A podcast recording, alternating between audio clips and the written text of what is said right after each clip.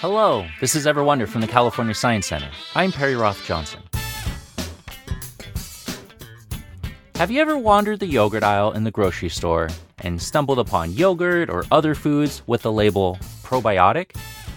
These foods claim to support your gut health or your gut microbiome, and some even go so far as to say they can help your mental health.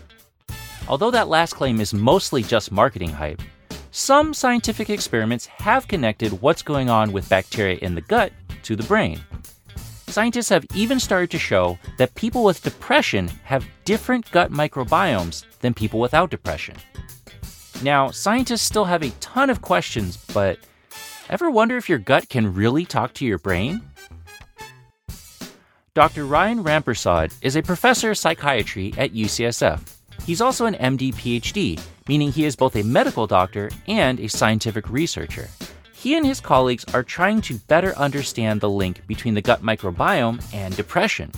He broke down how your gut might be able to affect what goes on in your brain and how much more there still is to learn. Ryan Rampersaud, you are an assistant professor of psychiatry at UCSF. Ryan, welcome to the show. Thanks. Thanks for having me. Yeah, and Jenny Aguirre, producer and co host of the show, is here with us again. Hi, Jenny. Hey, Perry, and hi, Ryan. Thanks for joining us. Ryan, so I know you study the gut microbiome and mental health, specifically depression. Uh, but before we dive into that, what exactly is the gut microbiome? So I think about the gut microbiome as the kind of complex soup of microorganisms and bacteria that live inside your gastrointestinal tract and so that includes things like bacteria, yeast, viruses, archaea, which is a particular kind of uh, organism. Um, and all of those things are kind of swimming around in there, kind of communicating with each other and communicating with the host um, to do important functions like digest things, um, but can also kind of go wrong at times, like in the context of having like a diarrheal disease, for example. And when we're talking about the digestive tract, that's like that's like our intestines and like everything from our mouth to our butt. exactly. Yeah. So there's a microbiome attached to every surface of the body. And so the oral microbiome is present and then you have something in the in the digestive tract and even along the digestive tract, there might actually be differences, right? So the stomach looks different than the small intestine, looks different than the large intestine. The microbiome is, I'm trying to picture it, it's um, kind of like the earth and then like all the like the bacteria the fungi the archaea that's like the animals the humans everything that's inside the the earth kind of. So the earth in this in this example right the earth the earth is the same as your in your intestines. Right. It's the place. Uh-huh. And then the bacteria they're like and the yeasts and the archaea and the viruses it's like the people that live on the earth. And there's good ones and there's right? bad ones. And there's good ones and there's bad ones. Uh, let's dive into your study. So your your recent study you are studying the connection between depression and the gut microbiome. Why don't you tell us a little bit more about your study? So i think one one place to start is to take one step back uh, out of depression and just think about health and disease. And in recent years, there's been a lot of work from all different kinds of people, really, really amazing, amazing scientists, really starting to highlight the fact that what lives in your gut, right, actually affects human health in a variety of ways. And that includes altering the immune system, like you heard about before. It includes diseases like uh, inf- it includes infections, like things that seem, you know, common sense, and then also even things like diabetes and high blood pressure and hypertension and cancer, even right. All of these things are are connected to the gut microbiome. And what's exciting from our perspective is the connection between the gut and the brain, and how the gut health might be related to depression in some way. And that field is really, really just beginning. And so, what we wanted to do is really kind of sink our teeth into this t- subject and ask, well, how is it that they're connected? Mm-hmm. Right? There have been mm-hmm. lots and lots of studies that have said, you know, in depressed people, there's a difference. A depressed person's gut microbiome looks very different than a healthy person's microbiome. but we don't really understand exactly what that means yet. And so part of what we wanted to do with our study was really ask that question of like, well, why does it matter that it's different? What does that mean for the person?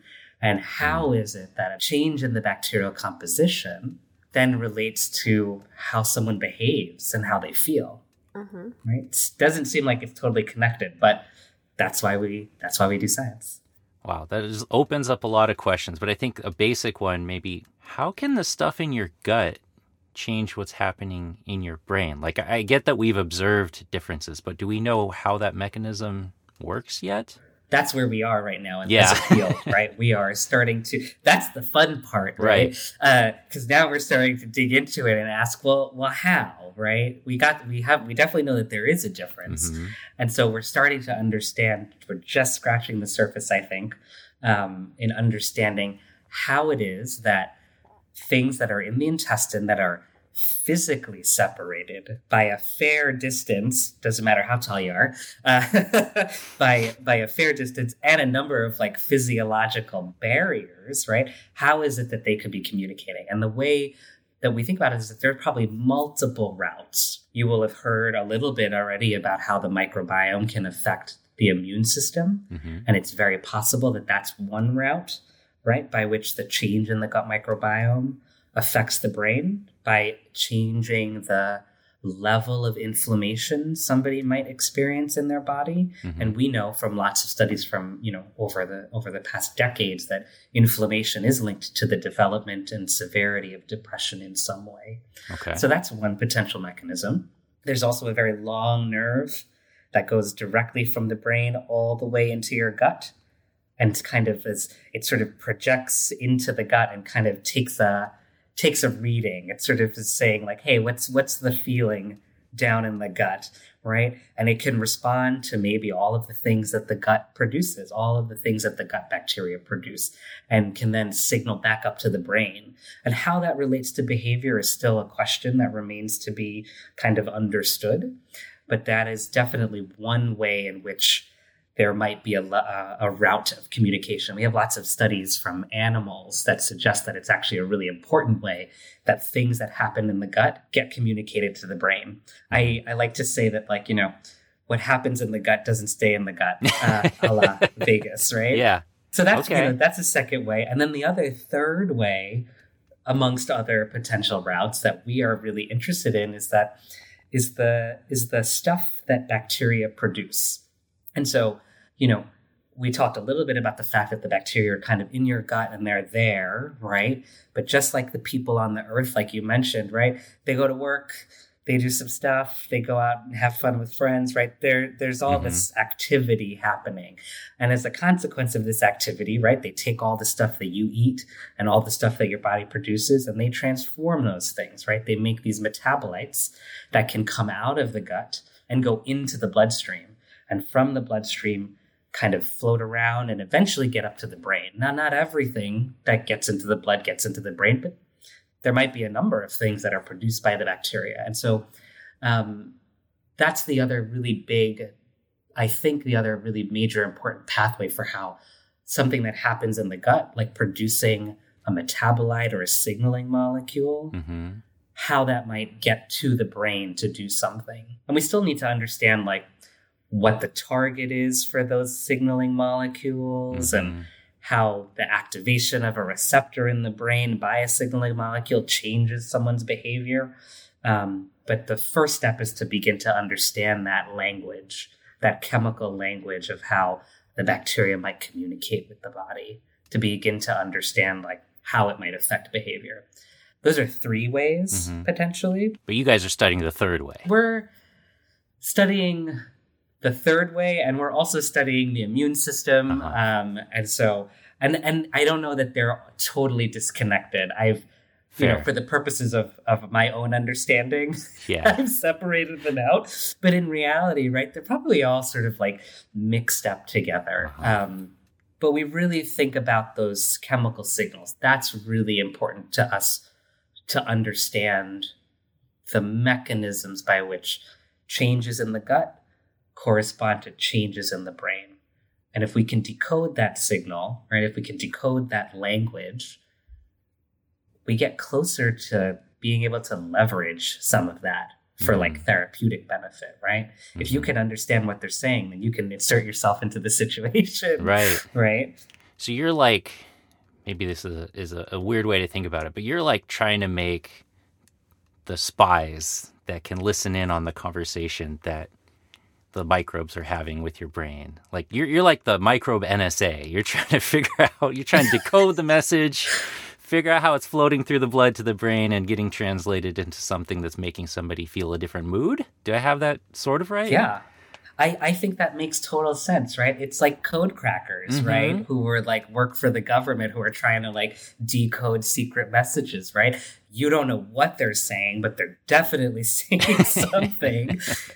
And then so then we want to say, well, well we want to be in on it too, right? We want to know we want to know what the joke is, like what's happening, what are they saying to each other, and in doing that, right, you can ask in you know in the context of our study we can ask well this is what it looks like when you're healthy. Mm, and then this is what it looks like when you're depressed. What's the difference? Right. right? And you can kind of say oh this is a thing this is a signal that's not so great or this is a signal that is good and we lost it in a depressed person and then you can start to you can take that signal and then start to study it more in depth and then say hey where does that signal go and who's at the other end listening and what do they do in response to the signal that they get but first step is to crack the code and understand Right. what the signals are and what they what they mean Very cool. Very cool. What do you and your colleagues hope to find out from this study specifically? Like, what's the what's the goal of this study? So I think science is incremental, um, and we're always kind of pushing to just ask you know, one specific question and get a little bit of an answer. But then there are also loftier goals, right? And so I, I think maybe the way to answer that question is to sort of say, is to take the first the first sort of step, which is to say, what's the smaller question we're asking? And the smaller question we're asking is about a specific class of metabolites produced by the bacteria and whether or not it's different between depressed people and healthy people.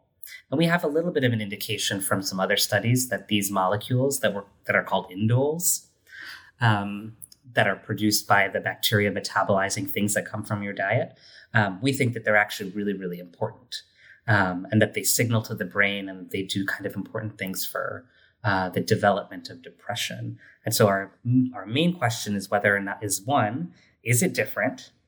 Two, what are the bacteria that are responsible for producing those molecules? And then three, who's at the other end listening and how does that how does signaling via that molecule change the activity of a cell in the brain? The bigger question though is how do we help people with depression? Mm. right? And I think, you know, part of what we are really hoping for is um, and maybe I'll take a step back for a second to say, you know, depression treatment hasn't changed for a very, very long time, and it's not fantastic, right? There are still there's still a fair number of people who start treatment and don't have, you know, don't necessarily get the full benefit of, you know, traditional therapies. And so part of what we want to do is start to ask questions about what are other ways that depression comes about that have nothing to do with the therapies that we're already using, right? What's the what's contributing to the development of, to depression? And so part of what we want to do is highlight this new mechanism potentially that contributes to the development of depression, right? And then the other hope is could we turn this into a treatment, right? So could we take the the understanding of the chemical signals that are good and bad that relate to depressive symptoms and could we make a probiotic which i'm sure you've got you've all seen in the grocery store Yeah. right could we make a probiotic that could be useful right for treating depression Uh huh. um, because if we understood what they did, we could make like a more targeted probiotic. We could say, you know what, people who have depression, they don't have so much of this indole. We should give it back to them. Let's make a let's make a probiotic that makes lots of indole, so we can give it to them so that they can feel better. So, is the dream like to make fancy yogurt that has that indole inserted into it that you can eat to like feel less depressed? Is that the dream? or a bacteria yeah or a bacteria that that naturally produces that right because if you Ah. can part of you know part of the question is like if you took a bacteria in right like a probiotic hmm could you have it take hold and restructure the the gut microbiome changes that are happening right um, so adding the thing that's beneficial is great but it may not be long lasting Oh, okay. but if you did a probiotic, right, then it's like it's like the the gut microbiome is now changed, right? yeah. So it went from being this like microbiome that's not so great, but then you gave a probiotic that then kind of shifted the composition and changed the activity. And that's a more long lasting solution, right? Mhm. The aliens are conquering the earth. That's all I thought of. and they're gonna make But it better. helpful. Yeah, and they're gonna make it better. That's what They're I helpful. pictured. They're not they're not they're not sucking out all the resources from I- this planet. I have been going on a sci-fi like binge lately, so all I could think of is aliens in space right now. It's a good analogy, though, right? Like, yeah, it's it's something foreign that's coming in yeah, and changing something, but it's not Independence Day, right? Like they're they're not doing bad No, these are to nice They're ones. it. They're- It's, it's a good job. no It's like, Independence okay. Day, no Mars attack. This is this is nicer. That's right. Totally. All right, Ryan. So let's just try to think into the future. In the next 10 years, what discoveries do you hope people will make in your field? Hmm. Yeah. Um, so in this field, which is really, really new, right, of gut brain axis signaling, um, there's still a lot to know. And so I think maybe I'll take the same approach that I did with my with the previous question, which is little goal, big goal. Big goal. and, and so little goal, right? I hope that we are able to decode and understand even just like a tenth of the functions that are important to the development of depression, right? That are either, you know, that are altered under depressive states. Um, I hope we begin to just like get just a sliver of that because I think that's a realistic goal. Mhm. Um, because it's gonna be it's gonna be a complicated question. The bigger goal, I would love to see a future where we can treat depression and anxiety and other psychiatric related issues with something like a probiotic that you know feels safe and easy and potentially has less side effects that's the ideal situation Mm. that's That would like be you know, amazing. pie in the sky kind of aspiration Yeah. That would be amazing.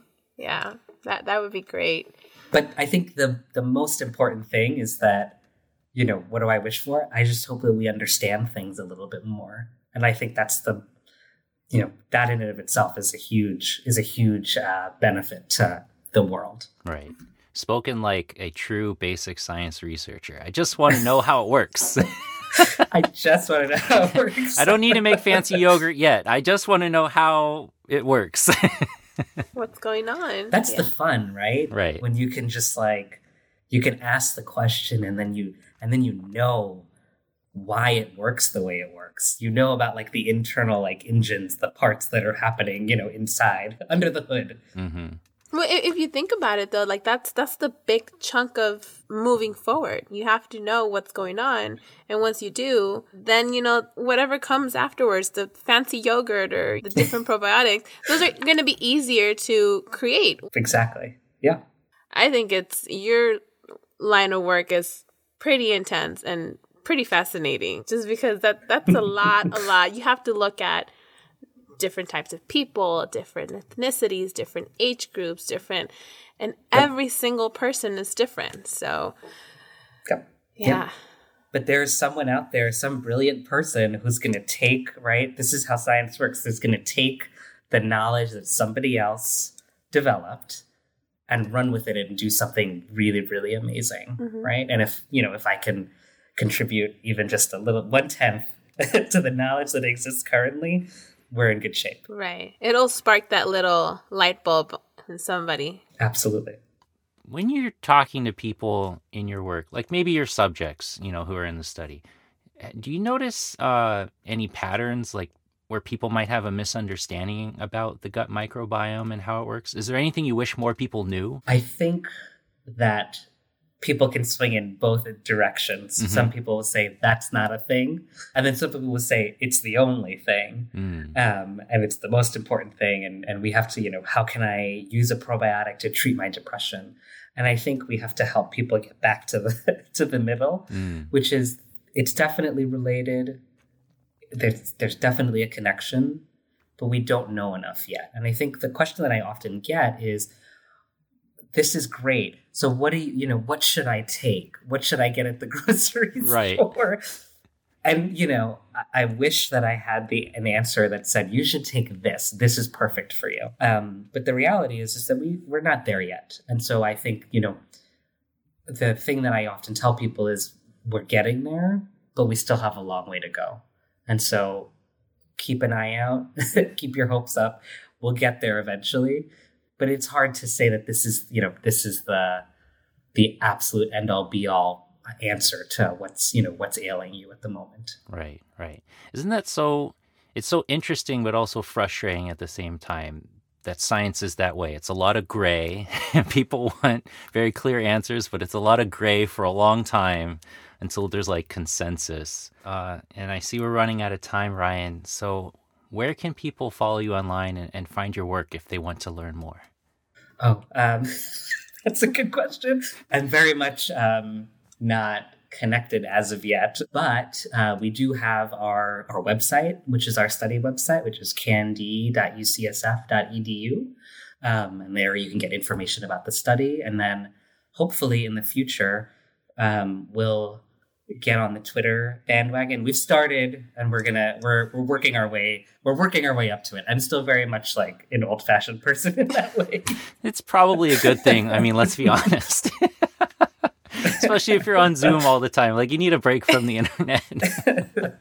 Well, it has been wonderful talking to you, Ryan. Thank you for breaking uh, the microbiome down and, and putting up with our, our silly uh, metaphors. Thank you for joining us on the show. Thank you. And I think your metaphors are fantastic. they make so much sense. And I, you know, just to sort of acknowledge like uh, science is for everyone. And I think this is the way that, that it gets communicated.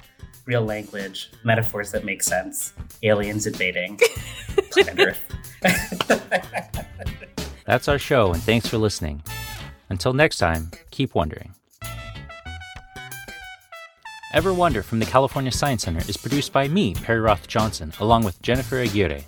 Liz Roth Johnson is our editor. Theme music provided by Michael Nicholas and Pond 5. We'll drop new episodes every other Wednesday. If you're a fan of the show, be sure to subscribe and leave us a rating or review on Apple Podcasts. It really helps other people discover our show. Have a question you've been wondering about? Send an email or voice recording to everwonder at californiasciencecenter.org to tell us what you'd like to hear in future episodes.